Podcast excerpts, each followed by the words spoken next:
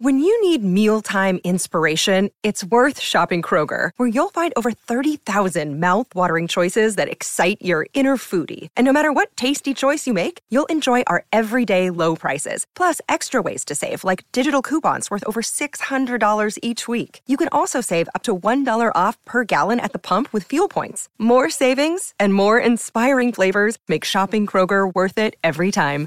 Kroger, fresh for everyone. Fuel restrictions apply. Hello,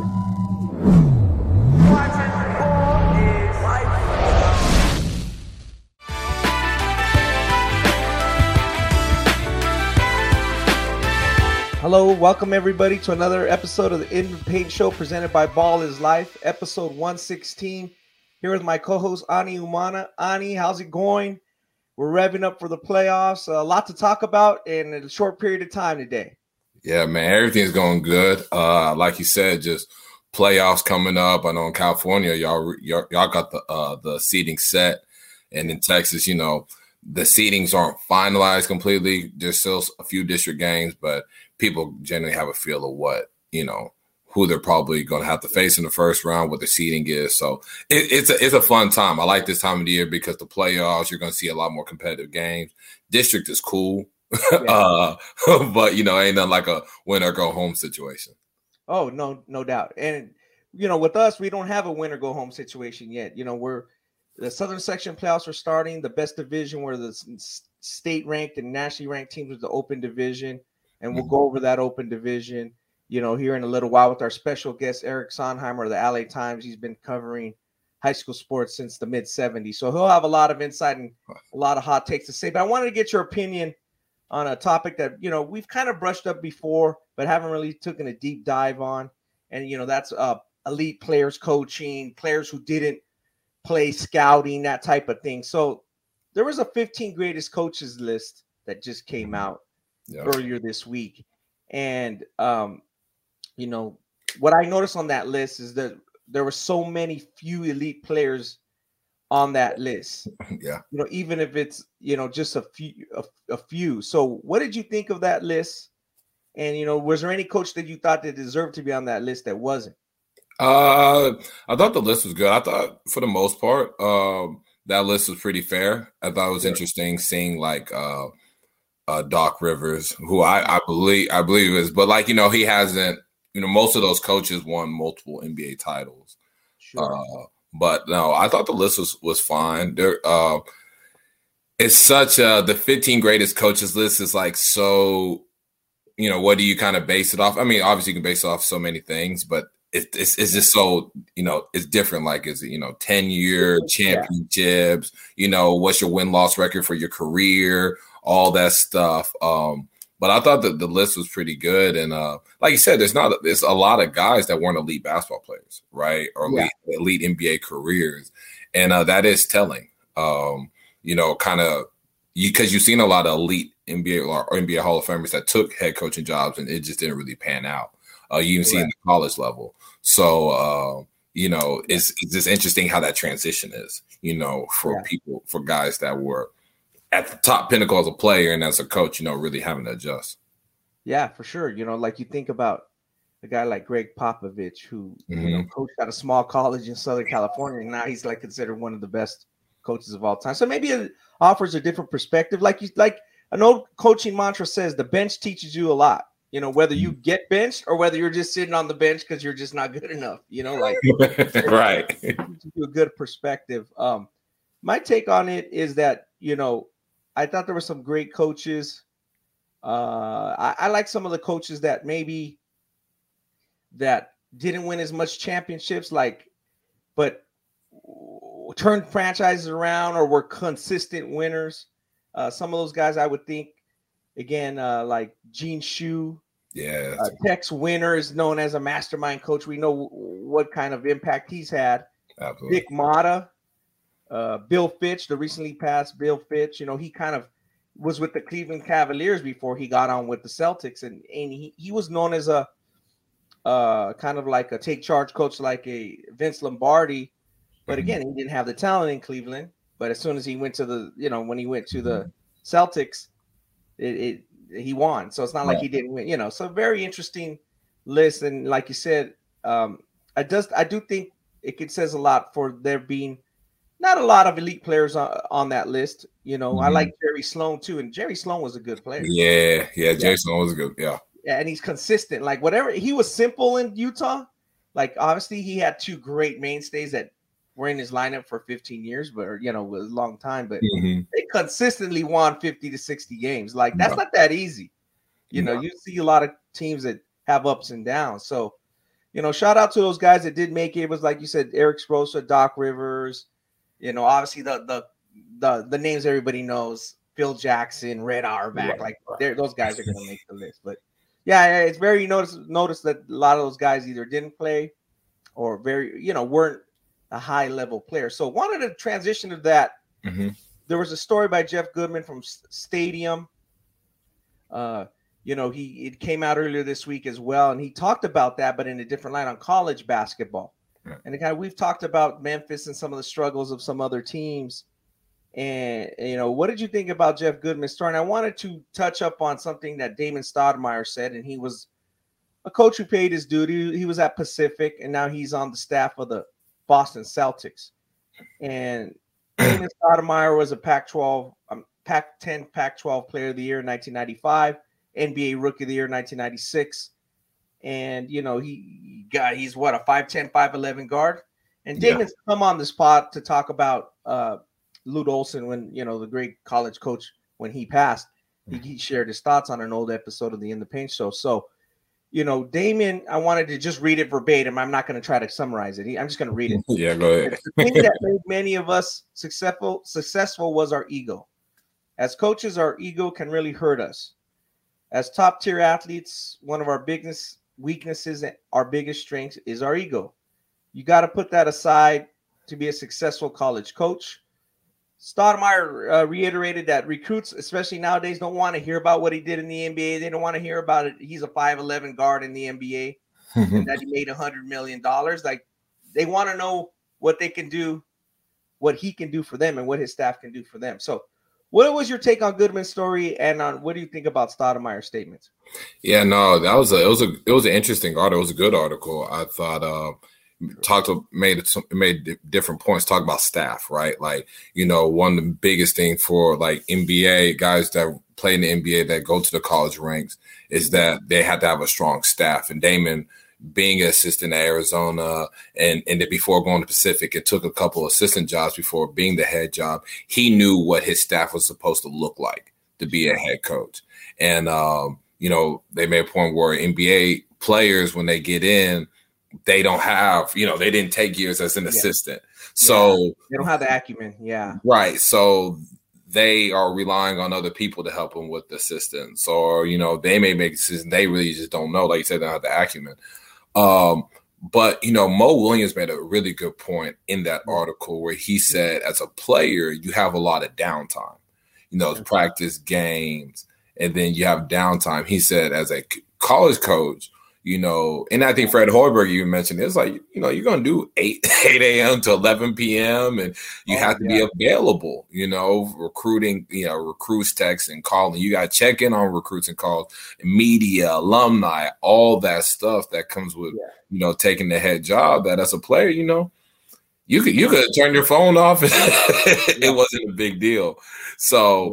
I thought I thought just as a player, just seeing how, like, especially when you're a elite player and you you can kind of bend out, you don't break, you can bend the rules some, right? Like sure. you're Patrick Ewing, like you know, hell, the Knicks, you can tell the Knicks what to do, you know, what yeah, oh yeah, for sure, you know. Then uh to now it's uh it's it's like you have to be available and you have to do it's like every oh, day. Yeah. There's no, you know, you don't get five, six hours just to hang out. Like, you know. oh no, yeah. And he's gotta answer questions like why are you guys 0 and 10 in, in conference or you know, like that can't be right. You know, like, every time, every game, every yeah. day and every game you lose, you get so like, what's going on with the team? Like, I know Memphis. I mean, Penny like went off on the media that one day and said off on the media about a couple weeks ago. You know, again, that uh-huh. was telling. It's like, you know, quit asking me stupid questions, and it's like Penny. That's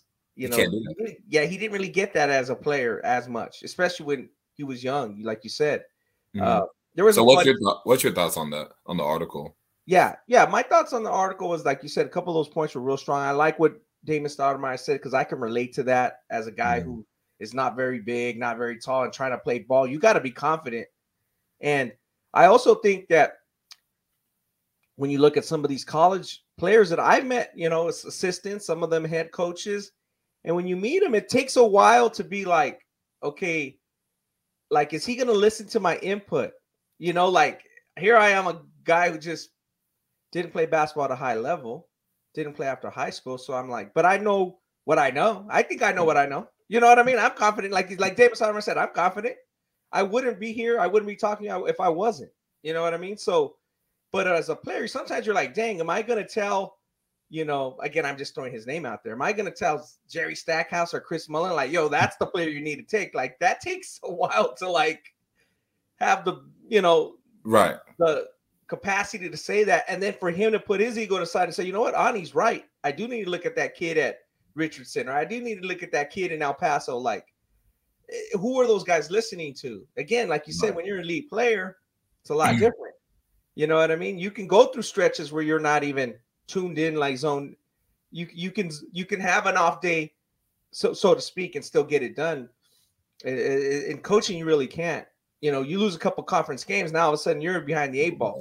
You know and, what I mean? Right. And then the players, you know, the, the day-to-day management of players is a beast, especially in the college level. Now yeah. you look at it now with NIL, like you said, Damon uh, made a point about they don't want to hear about him making 100 million in the NBA. They're trying to figure out how can you help them with the NIL, you know, what NIL opportunities are available. Yeah. So, you know, and then the management of the players is a beast, you know, the, oh, especially oh, yeah. coaches, especially this time of the year, where, like you said, you got the guys that are, you know, really disgruntled. You got the teams that are really bad, coaches that are in the hot seat. The yeah. players know you may be in the hot seat. they want out. They're looking at the transfer portal. They're what? hitting up their homies. There's a lot of factors. Yeah, right. so it's just that's interesting. You know, like I said, there's some players who guys who, you know, the guy I would think about like um, somebody that just comes to mind is like Jason Hart, who coached at USC, or Tony Bland. Like they'll take my opinion just like somebody else's. Right. And sometimes it took a little while to get there, but like you said, they put the ego aside. How are you going to take an opinion from a guy who didn't even play compared to a guy that played in the NBA for, you know, 10, 12 years like like Jason? It takes a while. And sometimes some college coaches have to realize that that's what they have to do. You know, they they they don't know everything on the trail, like where the bodies are buried, quote unquote. You know, right. so once they learn that, like you said, the smart ones get the staff around them that that makes it work and and, and know who to to listen to. But yeah, right. if you're not listening to nobody, it's going to be a long, hard, and and many oftentimes lonely road as they find out, and the adjustment's tough. So yeah, if you guys get a chance, go read that article. I think it's it's worth it. Uh, just mm-hmm. give us some pers- different perspective on coaching and being an elite player versus not being an elite player at, all levels of the game, you know. So, you know, some of the greatest coaches I've seen, I always tell that to people. I'm like, oh, so and so is the best coach in Arizona. So and so is the best coach in the Southern California. So and so, I'm like, dude, so and so has the best players. There you go. There are hell of good coaches in every state that you know that just doesn't have the horses, and they're great coaches. They right. might win a league title here and there. They might win you know, maybe they've won one section title or something. That's it. They're not, you know, multiple state champions, but they do a hell of a job. I've seen it, you know, like a guy who's getting maximum out of average players, guys like right, like you, you know, borderline high school players, like guys who are not really going to go on to D1 or D2 basketball, and it's like they're winning. So, shout out to all those guys. Shout out to the guys who listen to this pod that just grind every day. It's it's hard, yeah, especially no, with the pandemic and all that. It's it's they you got to give them a lot of respect. So kudos to all those high school coaches. Let's move on to the, our, our main in the paint topic as we're we're strolling through today. Um, let's talk about the playoffs. I'll start with the uh, Southern Section okay. Open playoffs, and the Southern Section Open playoffs are, like I said at the top of the show, where you know the a lot of the state's be- better teams reside. It's just the way they work. Um, the Open Division has been around since 214 and at the section level it's been around at the state level since 213 and you know it it morphed into a pool play. So you were like, why is there pool play? yeah, So I was that. from 16 team bracket to 18 pool play. And the the pool play matchups, as I, I, I shared with you earlier, include the team to two teams that you would know and follow and be aware of is is uh top seed Corona Centennial and number two seed Sierra Canyon. Obviously, those are two of the best teams in the country and not just the state. So Sierra Canyon, Sierra Canyon obviously got the big win over uh Glenbard West this past weekend. So they're up to 13 in the Fab 50. Centennial's been holding steady at number five.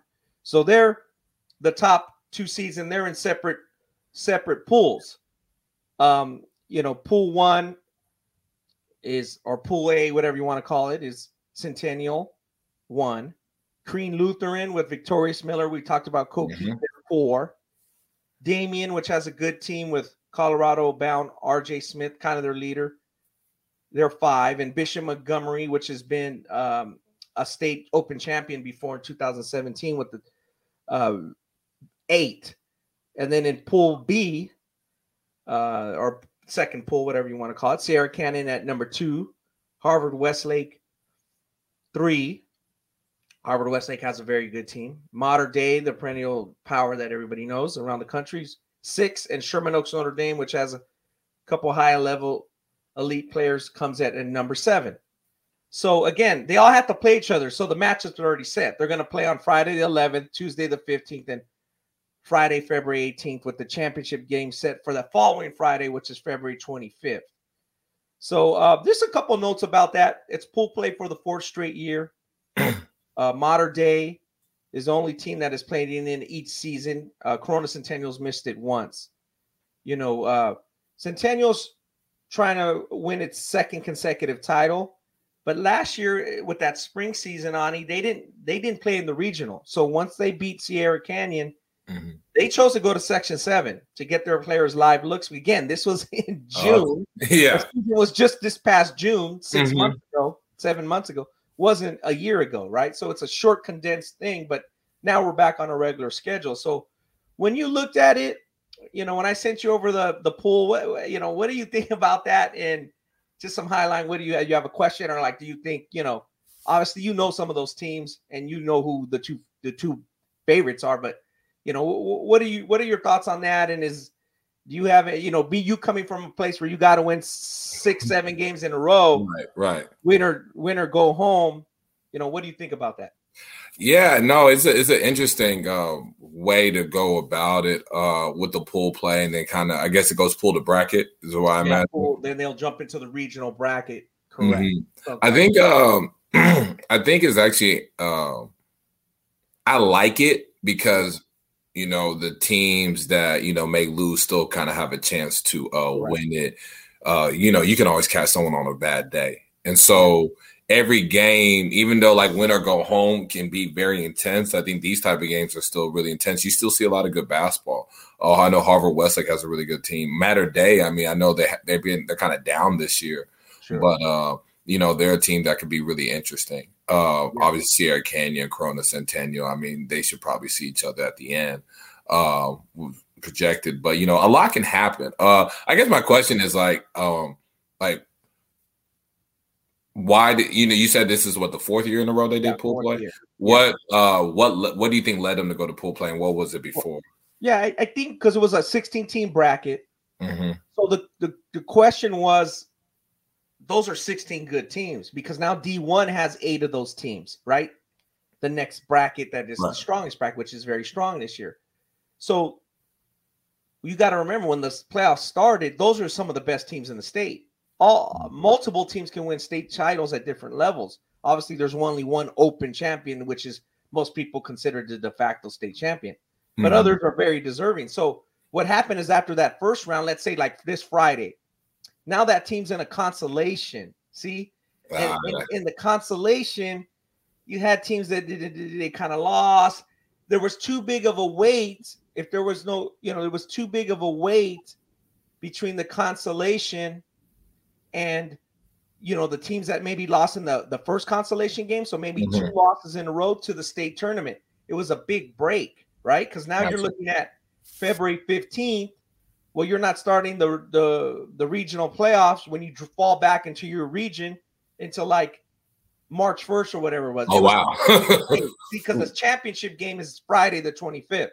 Mm-hmm. So the, the, the regional one starts that next week. So what would that be? Saturday the 26th, Sunday's the 27th, Monday's the 28th, mm-hmm. March 1st.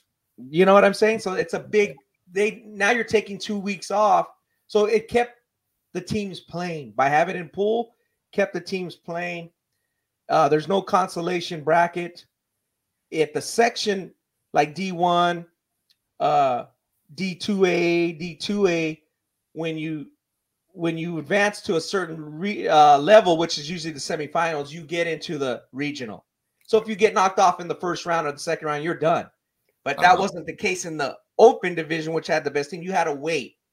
And some people thought that the consolation championship in the bracket wasn't very meaningful. There was no trophy, that kind of thing. Like they're like, we'd rather they didn't like it completely. Mm-hmm. So they made the adjustment to play preset games in a pool. Then you have the championship game, and then that means you only get one week off for the other six teams that didn't make the final. Yeah, right. So so that that's how that came out. So I guess the wait would be shorter. Mm-hmm. They wouldn't have, you know, so many practice days at the end of the season. So that makes that makes a yeah. lot of sense. Another thing is like who do you think is uh could kind of make a sneaky run at it? Uh yeah, well, yeah, you know, the thing is, I think you have to look like you said at Harvard Westlake, and mm-hmm. here's why. Um, that game on Friday, the 18th against Sierra Canyon, the 2 3 could be a really big game. It could be like a de facto semifinal game.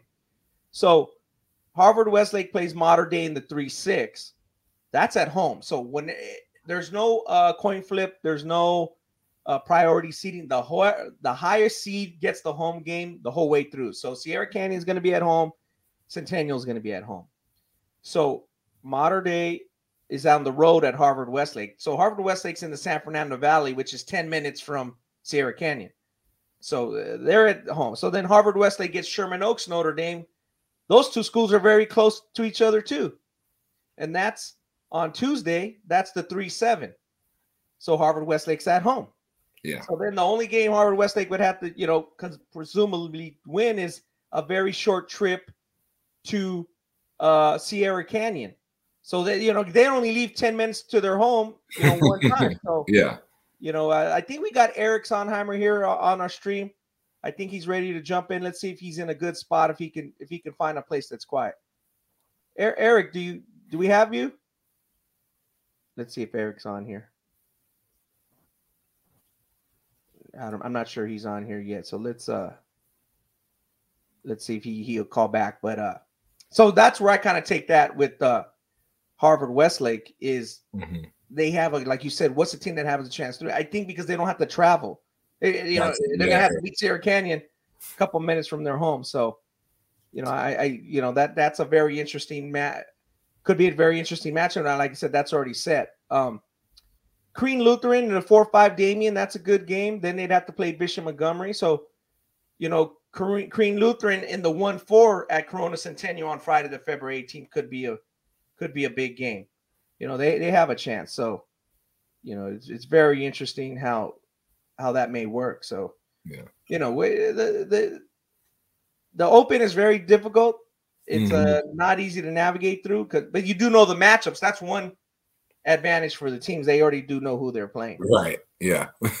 yeah, that's a good thing. You could already scout on it. Uh, in, in uh, Texas, you just really, you know, when we get like I said, we're still kind of in the district play towards the, the very end of it. But when you get in the playoffs, it's like, you know, you got that one game and then that second round game, you won't know maybe till, you know, maybe that game's not that day. Yeah. It may be the next day or two days. And then yeah. you just trying to figure out how to scout and who, who you may go against. But uh yeah.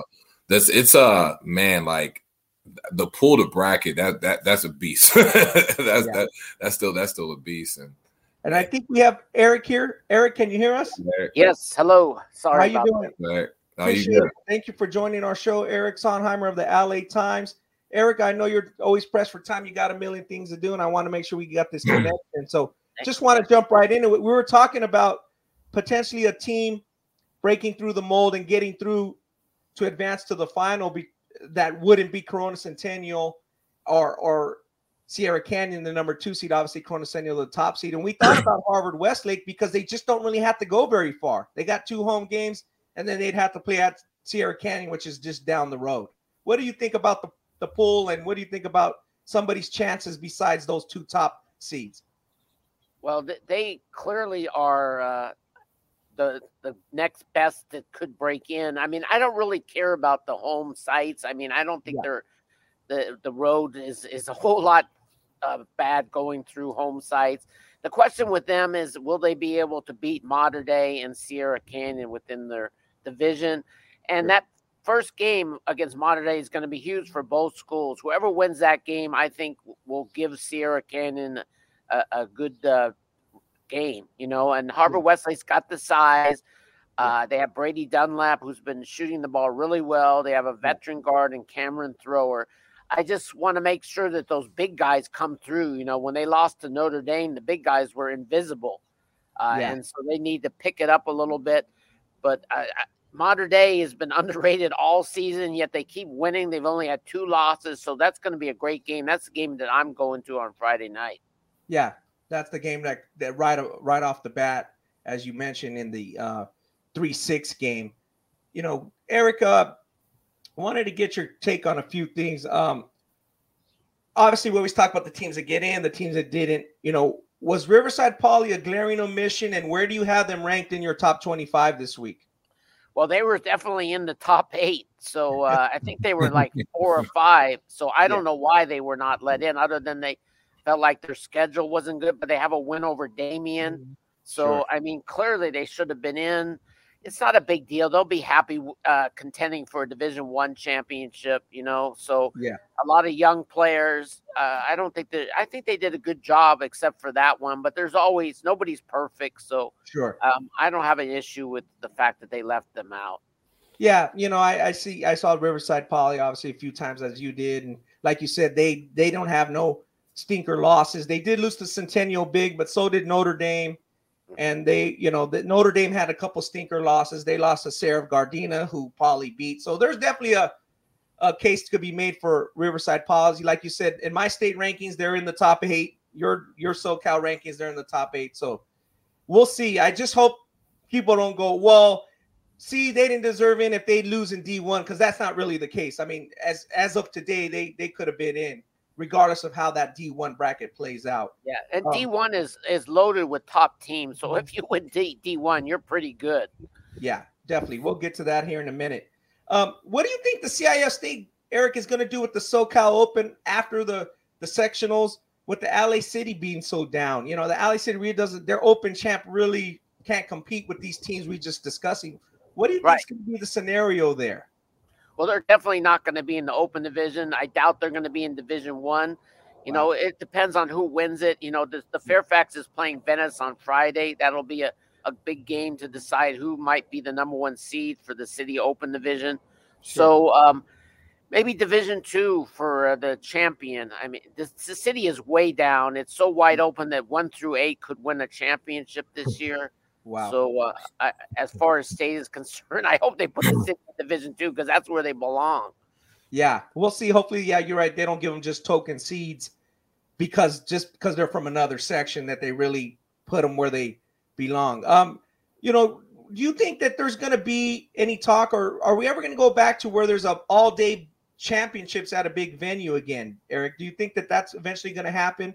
Yeah, for sure. For sure. I mean, it's just not going to happen this year because the LA County remains sure the one county that's still requiring masks, and and we don't know when that's going to come off. So they don't sure. want to to do anything until that gets taken. Off. They could always go to Orange County or even the yeah. Inland Empire, but it's too late to get bigger venues. You know, it, sure. you have to do this months in advance. So next year it'll be fine. And if people need to get a neutral site with some more fans, I'm sure they'll be able to get a bigger high school to to do yeah. that for the regionals. For the regionals, yeah. Some schools are not going to be able to play at their home sites, I imagine. And I, I, do hope they go back to having a lot of games at one venue. Yeah, you know, because it's hard. Like for you and me and other people in the media, it's hard to see games. I, I mean, even this year, all the games are on the boys' games are on Tuesdays and Fridays, and there's none on uh, on on like a you know Thursday or Monday or something like that. So it, it's hard to watch which exactly what you want to watch. Um, on a bigger scale, Eric, uh, what do you see the future of, of, of SoCal basketball going to be? You know, has, has this COVID 19 changed it forever? Are we going to still have as many strong teams? Is the city going to come back a little bit, or is it just too many years or too many seasons are going by with all these restrictions that it's going to be hard to recover and people are going to leave and want to transfer to prep schools or where they could do whatever they want? You know, what do you kind of foresee that here in the near future? Well, clearly, if we're referring to the elite, elite players, there's yeah. more options than high school.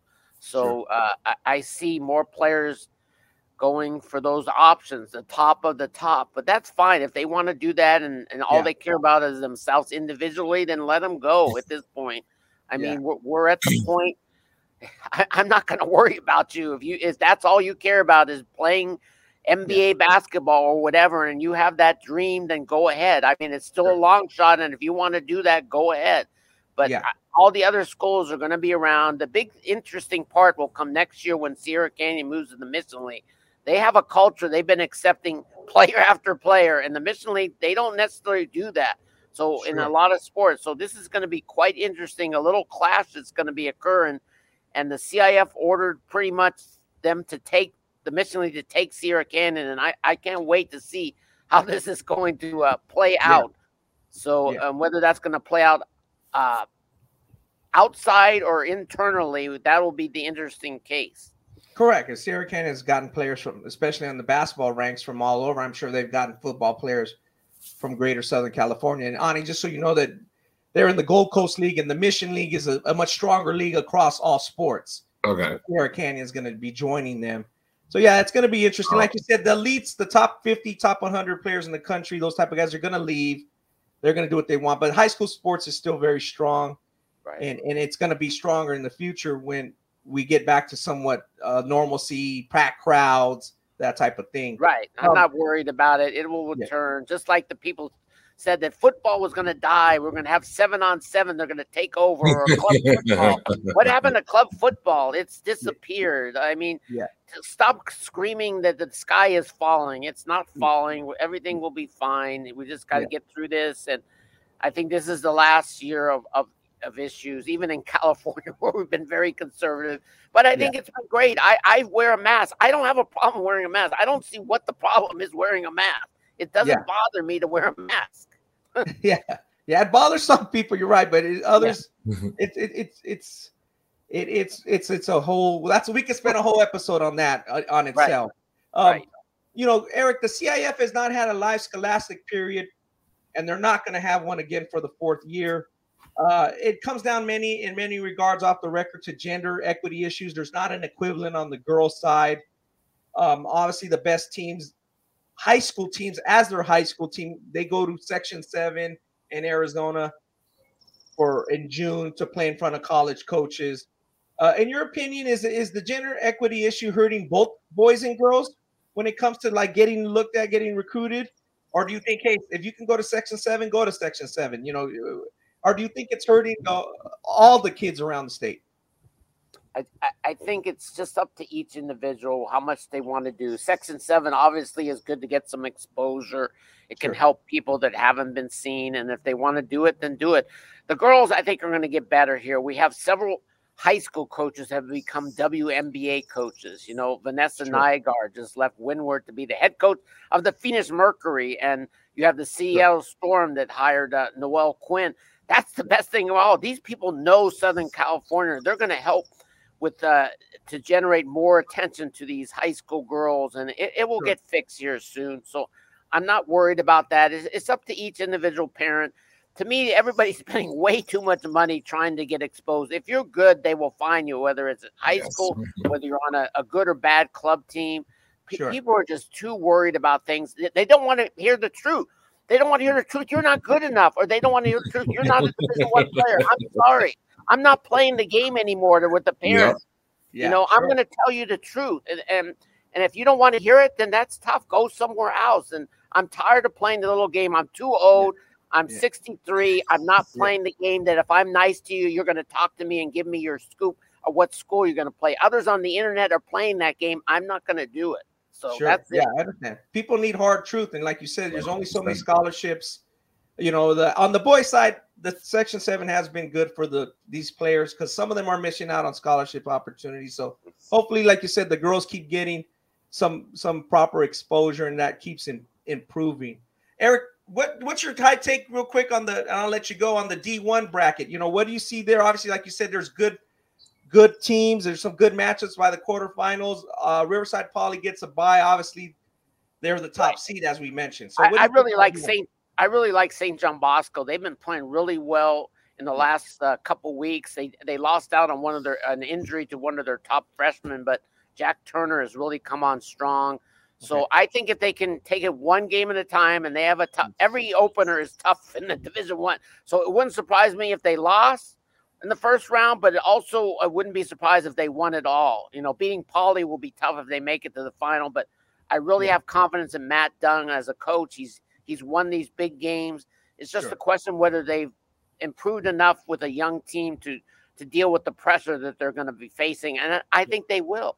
Yeah, yeah, they get they they should probably get by um they should probably get by uh, Culver City. Then they would probably play maybe Fairmont Prep, and like you said, that would be a, a big quarterfinal game against Etiwanda. If they get to that game and play good, then you they you might be right. They might be going making a Cinderella run. So, is there any other team that that you like, or any other, or do you think Poly's probably going to advance because they're you know uh, obviously they're the no, best. I mean, it, to me, it's either Bosco or Poly that's going to win it. You know, Poly is certainly. We'll have to see how freshmen respond. So far, they've done great, you know, yeah. in the regular season.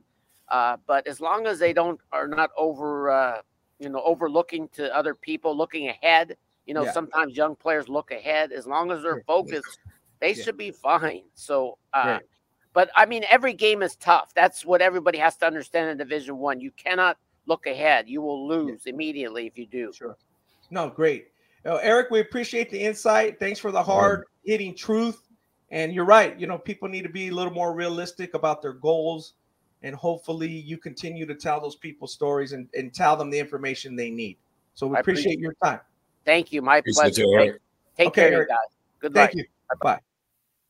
So you see, Eric Sondheimer's been around the block. Oh man, sports is 1976. So he just tells it like it is, and you know he's he's he's right in in many respects. You know, it's up to the schools to put together the the um you know let their kids know hey we're going to play in this event because there is no other live event cif doesn't approve ani i know that the uil does approve of a scholastic period in june mm-hmm. which turned into very important. I'll be honest. I mean, I mean, Eric covers more of the high school, but from the grassroots side with the scholastic setting, that helped a lot of 222s in California. Whole they, yeah. they would be not having the scholarship offers they did without it. I mean, I could mm-hmm. go down and name the players: Keon Kenzie from Taft, Dusty Stromer from Notre Dame, 223. I mean, two bunch of 222s, even at smaller colleges. So it did help, and I do I do want to kind of let people know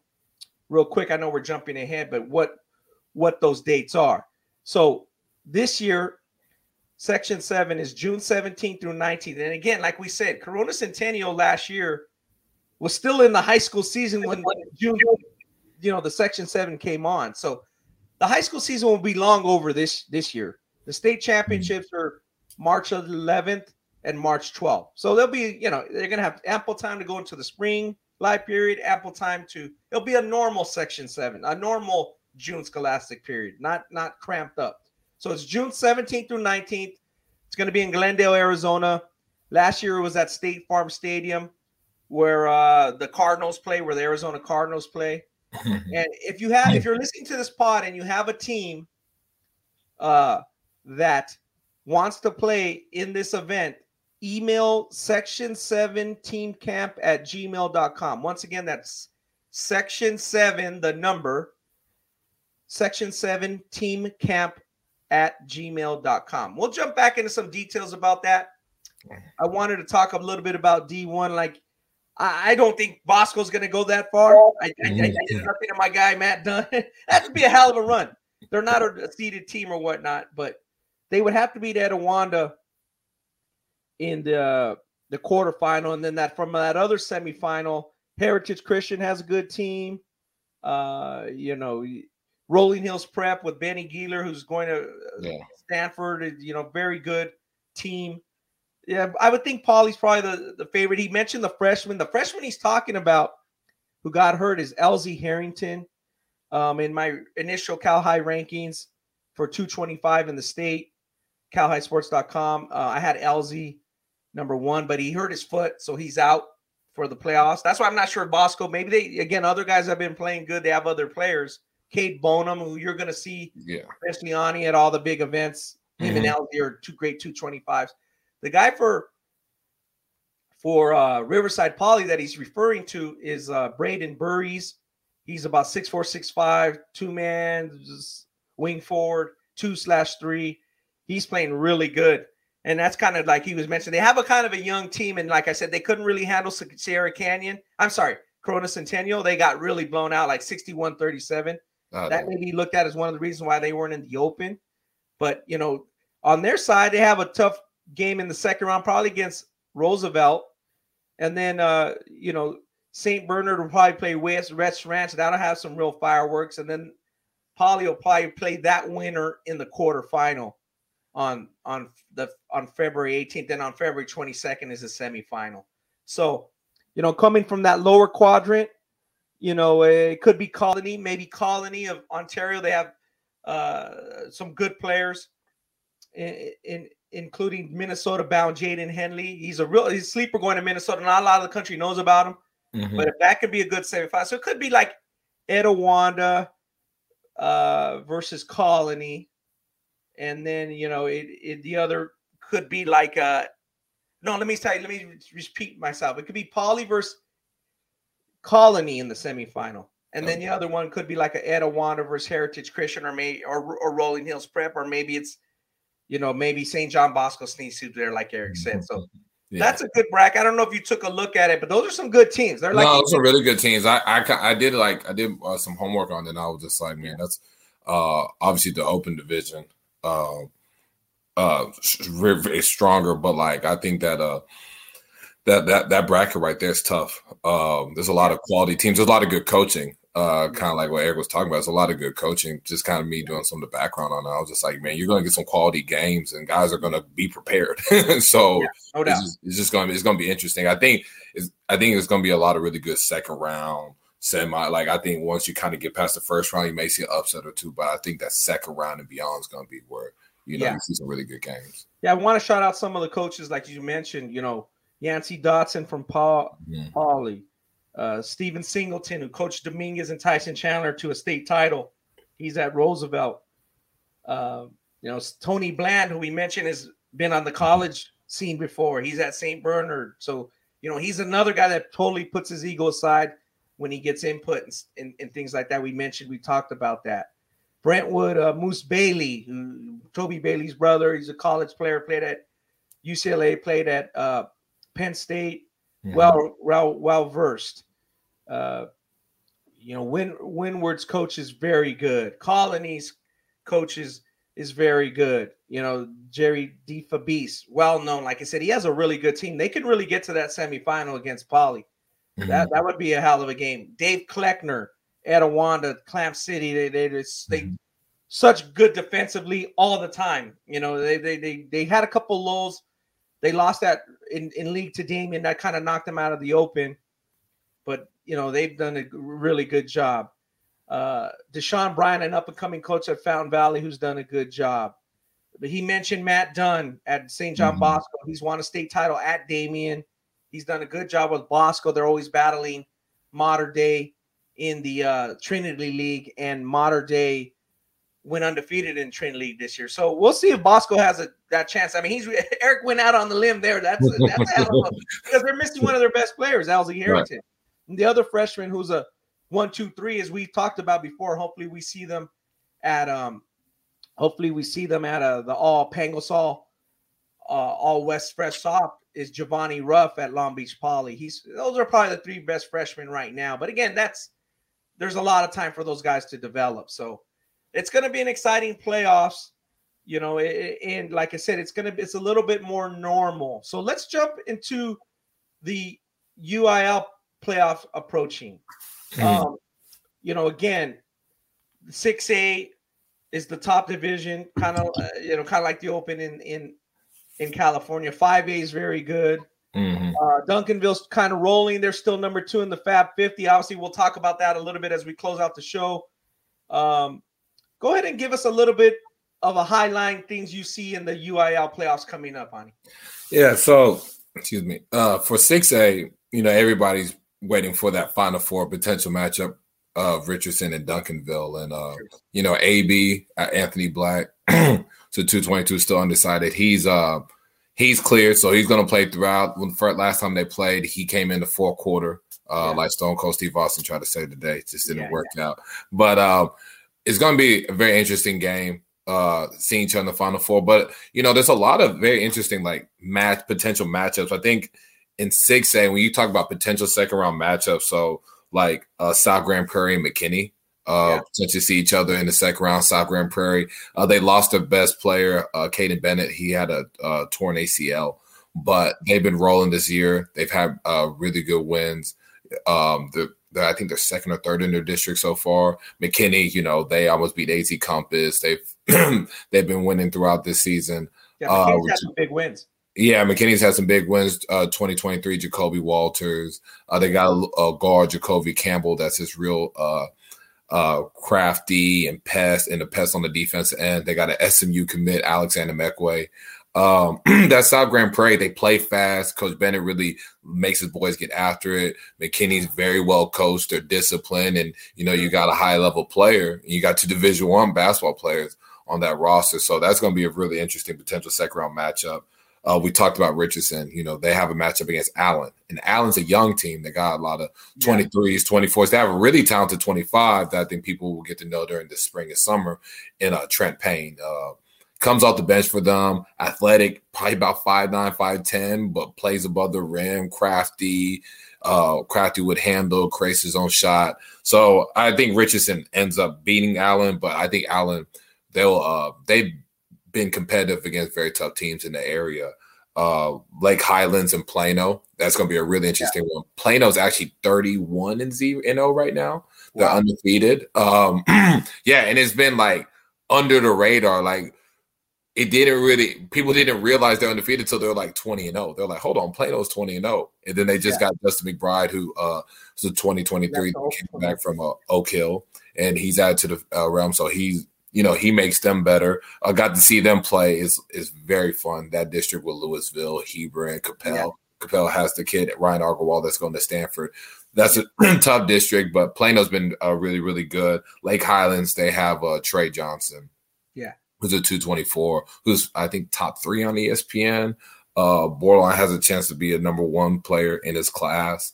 Uh, played Richardson, almost knocked off Richardson, having 37 points and about 20 some points in the second half. Wow. So, yeah. So, uh, Lake Lake Highlands and Plano game. Uh, yeah. I our guy Buff's been talking high about him on Twitter. Oh yeah, yeah. I know. No, he's uh. I remember when I first saw him last spring, and I was yeah. like, "Hold on, um, yeah." It was in Jim Hicks' event, the Icebreaker. Yeah. I said, "Hold on, this kid, uh, kid may be the best in the area, best in, in Texas." And then and he was playing 16U last year, and he was the lead guy. So uh, that Lake Highlands playing no game should be. I'll probably if that that game happens, which is probably going to happen, I'm there. uh, that, that, that that's a really good one. Uh, and then we go into five A Region One. You know, obviously in five A, you talk about like Kimball favorites. You got Beaumont United. They're people expect them to see each other again in the championship game. But Kimball, you know, it's kind of been an up and down year. Um, you know, I, I, I told the assistant coach at Kimball, uh, I said, you know, y'all are capable of being anybody, but you know, sometimes I feel like y'all could lose to anybody. yeah, what, what's going on with that? Let me jump to Kimball because I had them nationally ranked before. So they obviously they lost a close one to Duncanville. They lost to North mm-hmm. Little Rock. They lost to Centennial from California, the right. which is a good win for Centennial. You know, a hell of a win, one of their better wins.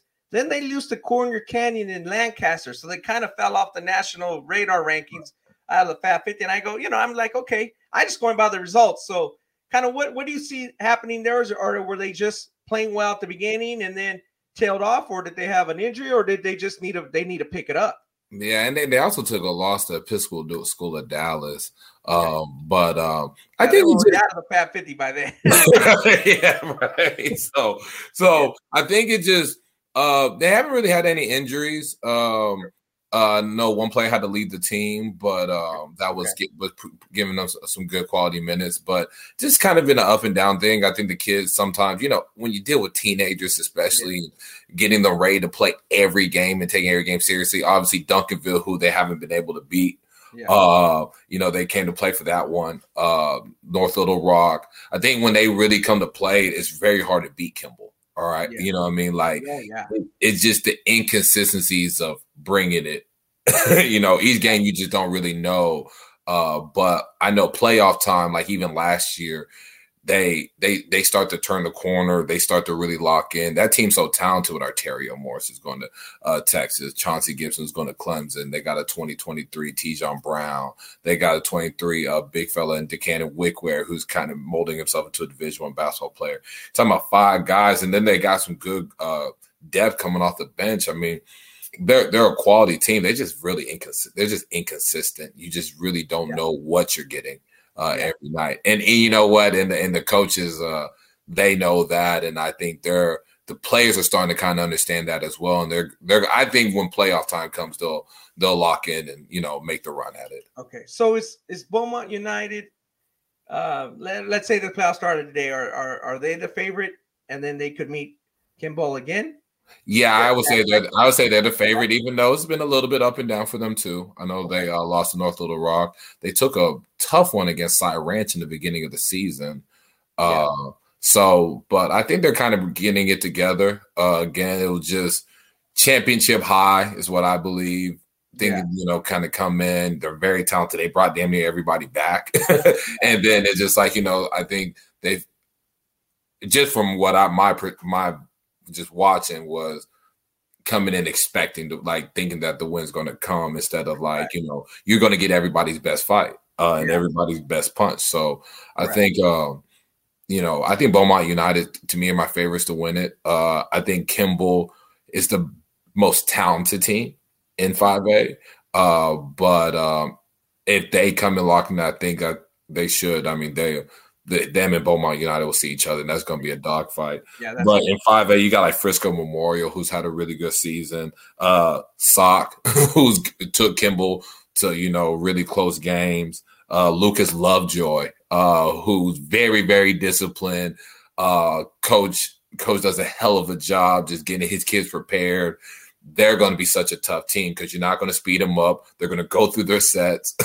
um, if they got to run through a minute to get a shot off. They're going to get they're going to get the shot off, and they got a kid, a 2023 Carson Templin, six seven, borderline like six eleven wingspan, rim protector, rebounder, has a good feel as a passer. I mean, they they, they initiate offense around him, and and they're they're a tough team to beat. Uh, so yeah. they're going to have some battles in uh in five A for sure. So yeah, I, I look at those results, and I wanted to give people a little quick rundown and like you mentioned, you know, Beaumont lost to Cy Ranch, North Little Rock, then they lost to Newton mm-hmm. Georgia. So Newton's like number two in their division in Georgia.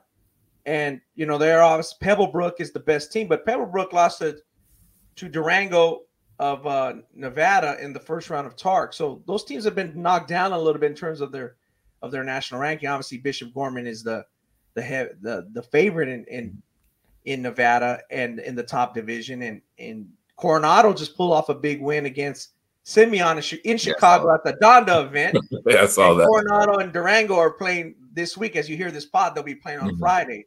As we mentioned, you know, going games getting ready uh, for the playoffs in California on Friday, and and and Nevada's getting ready to start their playoffs next week. So, yeah, you know, it's it's very interesting. We'll see if that five A champ gets back in the Fab 50. Obviously, Duncanville and Richardson my my take is that oh man, that's gonna be if those two meet again, then obviously that's gonna be a hell of a game. Um, obviously Duncanville lost in overtime in the Whataburger, and Richardson's only lost to North Little Rock. So uh, from before we jump into the national perspective, you know, we'll get your take as the pastor. I don't want to put you on the spot yet to ask you who might win that game. We'll we'll come back to that. Okay. obviously, it's going to build up, and I'll have I'll do a little homework myself, and we'll we'll put a prediction on that Richardson Duncanville game before the game, you know, before Right. the, maybe a round or two in the playoffs on the next in the paint pod. You know, and we're here on 116. But I wanted to let people know as we get ready to close out, we're going to talk about the Fab 50, but want to let people know that we're looking to spread, uh, you know, more apparel promotion. And so obviously, I want people to know about our shop.ballislife.com uh, podcast discount code. It's in the paint discount code. You get 15% off your next order when you shop with us at shop.ballislife.com. The code is P A I N T 1 5. Once again, the code you can enter is P A I N T 1 5, the, the numbers um, 1 5. So you get free shipping all throughout the US. You know, 15% off when you use that code. Backpacks, basketballs, tees, and shorts. We also wanted to mention that we're having our uh, Ballislife East Coast Squad versus Zone 6 Mhm. on Saturday, the 12th. The best of five series. The winner takes 10 grand. I know, Ani, me and you, we could use 10 grand. Right. You guys are great for 10 grand. Um, it's if you're in the Tampa Bay area, it's going to be at Wesley Chapel District Park. Obviously, most people can't get to Tampa Bay on that short notice, but unless you can, but if you can't, it's going to be a free live stream on caffeine.tv at 5 p.m. Eastern. That's C A F F E I N E dot TV, caffeine.tv. It's like a live stream. So those, those are pretty cool. I've, I've been a few, and uh, obviously our street ball teams, you know, they, they do a great job. They love to grow their brand, love promote themselves, and people like watching it. I mean, Ani, what do you, uh, some people just like watching hoop. Like, forget all this talk. They just like watching hoop. you know? Yeah, no. No, absolutely. No, yeah, same here. I, I like my downtime, I'll sometimes just watch and I'm like, this Yeah. is this entertaining. It's just entertaining. It's just hoop. Yeah, it's good hoop. And some of them are good hoopers. You know, others are better than others. Like my guy, the guy I think about is my guy from the West Coast, got Frank Nitty. Like he's like, Oh, he's like a- he basically we've talked about guy. He could basically play spot minutes in the NBA. I mean, there's no Oh, doubt in my mind about yes. it. You know, he Yes. just rolls by guys like he's just really talented. And he didn't really have a. He's been a. He, came and talked about his past on a previous episode. You know how he Mhm. came to be, went through junior college, played at Weber State with Damian Lillard. That didn't work out. He came back home to Cal State LA at D2. So, and you know, he's he's made a name for himself. So three-time Drew League MVP. So there's a lot of good matchups out there. Hopefully this this recent game is is very good. And it's again three out of five for 10 grand. Hopefully you guys can tune into that. So as we wrap up, let's talk about this big showdown. We talked about the top teams and we we talked about Duncanville being number two. Let me give you the rundown here. Sunrise number one. They won the NIBC. They beat uh IMG for the second time. Duncanville's number two. Montverde Academy uh, has the two losses to IMG, but is split with Sunrise. Number three. Link Academy's undefeated up to number four. Centennial, who we've talked about a lot, five. IMG comes in at six. Richardson at seven. La Lumiere with some big wins. yeah. Lumiere um, beat IMG last week, even though our, our guy Keyonte George had a 40 point game. I mean, it was a, it was a really good game. Yeah, I mean, you know, La Lumiere played well. They were playing without Jaden Bradley, IMG was. So La Lumiere still behind IMG because if they have the two wins over Montverde. But you know, La Lumiere does deserve credit for that win. So they move up to eight. And our t- our guys from Calvary Christian Academies up at number 10 behind Oak Hill who's you know playing with a little bit of incentive because it's going to be the last year for Steve Smith. So let's talk about this big matchup coming up at the Heartland Hoops Classic this weekend. It will be this Friday. There's going to be a lot of good matchups this weekend. We talked about this Friday being a big week for playoffs or for big matchups. Um, we have Sunrise Christian won the first official NIBC championship. Obviously, last year Montverde won the the one off game against Sunrise, one verse four. Ani, what do you what do you see as the key to this matchup? I know you watched a little bit of both teams, Mhm. Sunrise versus Link. You know what what do you see as the key in this matchup here at the Heartland Hoop Classic? Uh, This is a huge game for Link Academy. Not as much country knows about them as much as these other teams we talked about, but Right. Rodney Perry's program's having a hell of a year. They're 26 and 0. Oh yeah, no, absolutely. No, Link has been fantastic this year. Especially the first year taken to the high school uh Yeah. space. You know, they've always had a post grad team. I knew Perry's Ronnie Perry's done a hell of a job and the staff. Um I think the the, the the the the big thing about this game is like which side is going to take over the most. Like is is Sunrise backcourt going to just demolish uh Link's backcourt, or is Link who has the size advantage in the front court Yeah, with Jordan Walsh, Terrence Reed, or Para, you got Omaha Ba- Biliew. You know, are they going to command on the glass? Are they going to really kind of take over? But Sunrise defense is just so menacing. It's tough. Uh, Yeah. Link Gear just uh, uh, getting baskets, you know, consistently on their on their defense, and you know, getting second, third chance opportunities is going to be big. But Sunrise is just, you know, their backcourt is so strong. I know Link, Linker's backcourt is not bad. It's Sure. just they don't have the depth. Like I mean, Sunrise with Gradey Dick, Scotty Middleton, uh, Layden Blocker, Trey, Uh, Trey Green. Trey Green, yeah, and Trey Green for On the other ride against Layden Blocker, that's a hell of a matchup. Yeah. Right. No, that's a, that's good. That's a big time matchup. And then um, I just think um, like which one take over. I think Link has the size advantage in the front, and I think Sunrise has the backcourt advantage. And which one is going to really, you know, which which which part is going to really just take over? I mean, can't discredit Mark Mitchell. He's been having a fantastic season at Sunrise. Right. But uh, you know, Link just has more depth in the front court. Correct. You know, uh Link's gonna have to, like you said, I think of my one of my kids, Link's gonna have to slow Mark Mitchell down a bit. He, he he's been playing really good as of late. Obviously, he's a McDonald's All American. He's been playing good the whole year, but lately he's been really hitting some shots, Mhm. knocking some things down. Like you said, if if Reed, Phillips, and Walsh control those boards, I mean, I. Sunrise is really gonna have to shoot it well. And, Mhm. and they can with Dick and, and those guys, but they're gonna like Scotty. I think Scotty Middleton's gonna have to shoot a, hit a couple shots to keep him honest. And and Layden Blocker's been playing really good. He he he had the kind of that clinching shot in that game against IMG down the stretch. Yeah. You know, and and, and man, he, Mark Mitchell hit a big three on the wing, and, and then Layden kind of closed the game out. Um, who do you think wins the matchup? I mentioned Trey Green because he's a little bit under the radar, like you said. He's gonna he's gonna have to play good because, as you mentioned, of the a backcourt debt that Sunrise had. What do you think? What do you like, and what do you see in that two twenty three matchup between Layden and Trey Green? Uh, Trace is someone that could really fill it up. I mean, when he gets hot, he gets hot, and uh, Sure. can score from damn near anywhere. Uh, but but he's a willing passer too. So like, Yeah. he's not just someone that's just very like, you know, you you can't really predict what he'll do. Like you know, he will facilitate and he can get a shot off with step backs and hang dribbles and stuff like that. Layden just like a dog downhill guy that you know, athletic, plays hard as hell, very good passer, especially on drives. Um, man, that matchup is going to be tough. I think I I'll give the slight edge to Layden, Sure. but you know, I get a slight edge to Layden because I just think he just really he he got kind of pieced around him where he can really do what what he has to do. But Trey, at any moment, you know, like if you told me he had if by Friday night, if he had twenty five points and five assists, it, it just wouldn't surprise me either. Yeah. But I give the edge to Layden. I just like how he's really been playing lately. I think he's been been, been fantastic. Okay, yeah. So, but that note, you obviously think Sunrise backcourt has a, a little bit of an advantage, and then uh, Link's front court has a little bit of advantage. So, what comes out on top? I'll put you on the spot, and then I'll give my opinion as we wrap up. What do you think's Uh, happening in this game? I'm gonna go the I'm gonna go the upset. Okay, Link. I go Link the upset. I'm gonna go link. So the, too much firepower up front, or just Mhm. they rebound well enough and shoot it just well enough. I imagine that's what they have to do. Take good percentage shots.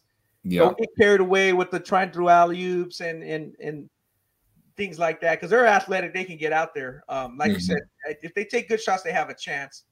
Um, I, I think because of the pressure, uh, both teams are going to be in Geico at the end of the season, Right. You know, which is in March 31st through April 2nd in in Fort Myers. Uh, Sunrise doesn't has been there before. They've lost, they've won, they've lost these matchups. So I think they're not as less pressure. So I think they'll pull it out at the end. I think they've just been playing tough games and they've learned how to win those tough games. I think Link is going to be a tough game, and then they're going to uh, Sunrise will win by a basket or two. But Link knows if if they play pretty well, they're going to get into Geico most likely, and, and they'll have their chance. So that'll give them that'll be a great Yeah. you know experience. Win or lose is going to be a great experience for them to show. Okay, now we know what we got to do for three straight games. It got Right. go, not just in a one game setting. So yeah, I, I I think like you mentioned, Layden and the guards are Gradey will hit a couple big shots. Scotty will play just good enough for them to ink out a close win. But it's going to be close. So we'll see what happens. Uh, next week we'll talk about that when we wrap up.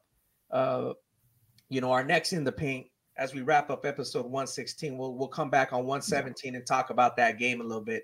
That's this Friday.